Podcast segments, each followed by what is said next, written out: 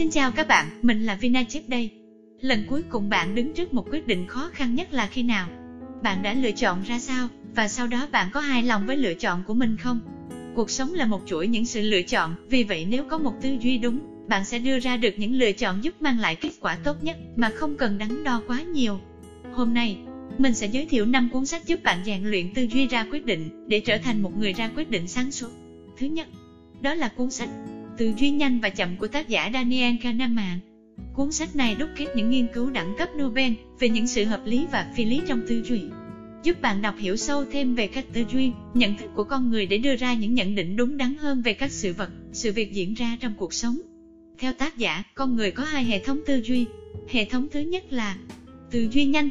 Hệ thống tư duy hoạt động theo cơ chế tự động và mau lẹ, với rất ít hoặc hầu như không cần sự cố gắng và không tự động kiểm soát. Ví dụ, khi mới gặp một người, chúng ta thường trong mặt mà bắt hình dong. Hệ thống thứ hai là tư duy chậm. Hệ thống tư duy đòi hỏi sự nỗ lực bao gồm những phép tính phức tạp, thường gắn với kinh nghiệm chủ quan và tập trung của chủ thể. Ví dụ, khi giải quyết các bài toán kinh doanh hóc búa như gia nhập thị trường, tăng doanh thu, vân vân, con người thường tự cho rằng mình là sinh vật có lý trí mạnh mẽ, kỹ tính và cẩn trọng trong các quyết định. Tuy nhiên, thực tế là họ vẫn đưa ra khá nhiều quyết định dựa trên cảm tính chủ quan của mình tức là tư duy nhanh. Ví dụ, chi tiền cho những sản phẩm mà mình không cần, do ảnh hưởng của hiệu ứng lan tỏa và sự mến mộ thần tượng quá mức. Miễn cưỡng làm những việc mà mình không muốn để gây ấn tượng với người đối diện, vân vân. Với sách tư duy nhanh và chậm, bạn sẽ học được cách rèn luyện khả năng tư duy của chính mình để đưa ra các đánh giá, quyết định trong công việc và cuộc sống một cách chính xác hơn. Thứ hai, sách trong chớp mắt của tác giả Malcolm Gladwell nếu tác giả Daniel Kahneman chỉ ra những hạn chế trong tư duy của con người khi ra quyết định dựa trên trực giác tức là tư duy nhanh, thì Malcolm Gladwell lại giúp người đọc hiểu thêm về những năng lực đặc biệt của não bộ khi đưa ra các quyết định tức thì, trong vô thức. Cuốn sách trong chớp mắt kiểm nghiệm hiện tượng phán đoán chớp nhoáng. Công cụ ra quyết định vô cùng quan trọng của não bộ con người. Đồng thời giải thích làm thế nào để chúng ta có thể tận dụng chúng một cách hiệu quả nhất, tránh đưa ra những lựa chọn sai lầm. Cụ thể, nội dung sách diễn giải chi tiết lý do vì sao những phán đoán dựa trên trực giác lại sáng suốt hơn những phán đoán có ý thức. Những căng thẳng, lo âu hay định kiến ảnh hưởng đến khả năng ra quyết định như thế nào. Vì sao nghiên cứu thị trường không phải lúc nào cũng mang lại những đánh giá tốt nhất về hành vi của người tiêu dùng, vân vân. Ngoài ra, cuốn sách cũng tiết lộ một bí mật.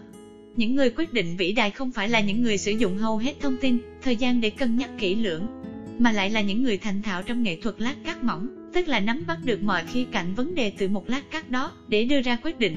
Sau khi đọc cuốn sách này, bạn đọc sẽ không chỉ khám phá ra năng lực kỳ diệu của trực giác trong việc ra quyết định, mà còn hiểu hơn về bản thân, về khả năng suy nghĩ của chính mình để đưa ra những lựa chọn sáng suốt hơn. Thứ ba, sách phi lý trí của tác giả Giang Areli. Đây là một cuốn sách đặc biệt hữu ích đối với những người làm kinh doanh, các chủ doanh nghiệp, cụ thể hơn là đối với những người làm tiếp thị, quảng cáo và truyền thông. Ngoài ra, cuốn sách này cũng hoàn toàn phù hợp với những ai muốn hiểu thêm về khả năng tư duy của con người, qua đó biết thấu hiểu bản thân và những người xung quanh. Trong sách Phi lý trí, tác giả đã tiến hành nhiều khảo sát để chứng minh những hành vi phi lý của con người mà trước đó ai cũng cho rằng chúng có lý. Ông khám phá ra rằng con người không chỉ phạm các lỗi đơn giản hàng ngày, mà còn lặp lại chúng một cách có hệ thống. Con người không hiểu được tác động của xúc cảm đối với những gì mình muốn, và cũng thường đánh giá quá cao những gì mình có. Tác giả cũng cho rằng, sở dĩ con người luôn phi lý trí là do chịu tác động của một số yếu tố như quy luật tương đối, quy tắc xã hội, sự hưng phấn. Mỗi chương trong cuốn sách sẽ mô tả một tác động như thế bằng nhiều thí nghiệm khác nhau. Đọc xong cuốn phi lý trí, bạn sẽ nhận ra rằng, con người phi lý trí đến mức độ nào trong hầu hết các quyết định hàng ngày. Từ việc ăn uống, mua sắm cho tới các quyết định phức tạp hơn như chọn ngành học, chọn công việc, chọn bạn đời, vân vân. Tuy nhiên, nếu thận trọng và cảnh giác hơn, bạn vẫn có thể tránh được sự phi lý để đưa ra các quyết định tốt nhất, mang lại lợi ích lâu dài cho chính mình. Thứ tư, nghịch lý của sự lựa chọn của tác giả Barry Schwartz. Xã hội hiện đại ngày nay đưa cho mỗi người quá nhiều sự lựa chọn và khiến chúng ta tin rằng khi có càng nhiều sự lựa chọn, ta càng hài lòng và hạnh phúc hơn. Tuy nhiên, sự thật lại hoàn toàn ngược lại.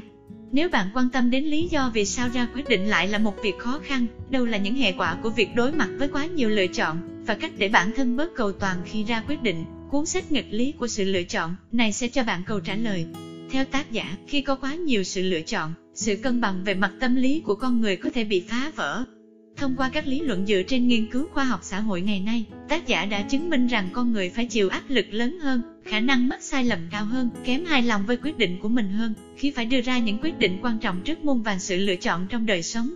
Sách nghịch lý của sự lựa chọn cũng đưa ra lời khuyên giúp bạn đọc điều tiết những căng thẳng, lo lắng và bận rộn trong cuộc sống.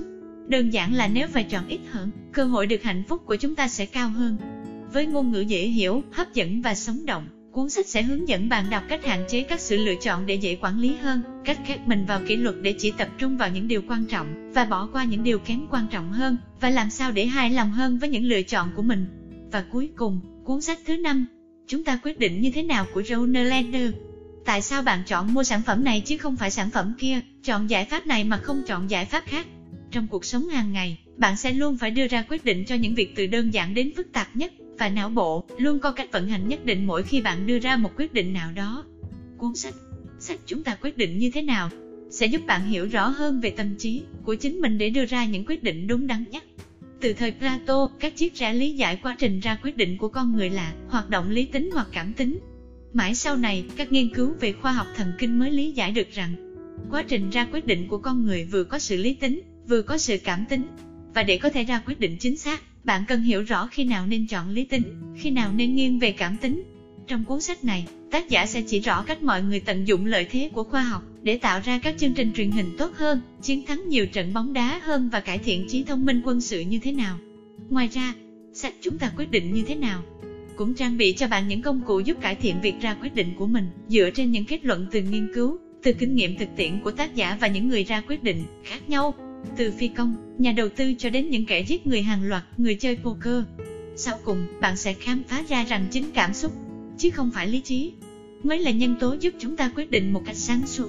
Hy vọng rằng, năm cuốn sách về tư duy ra quyết định này sẽ giúp bạn nâng cao khả năng ra quyết định của mình để đạt được những kết quả tốt đẹp trong mọi mặt cuộc sống. Cảm ơn các bạn đã lắng nghe podcast của Vinachip. Xin chào và hẹn gặp lại ở các podcast tiếp theo.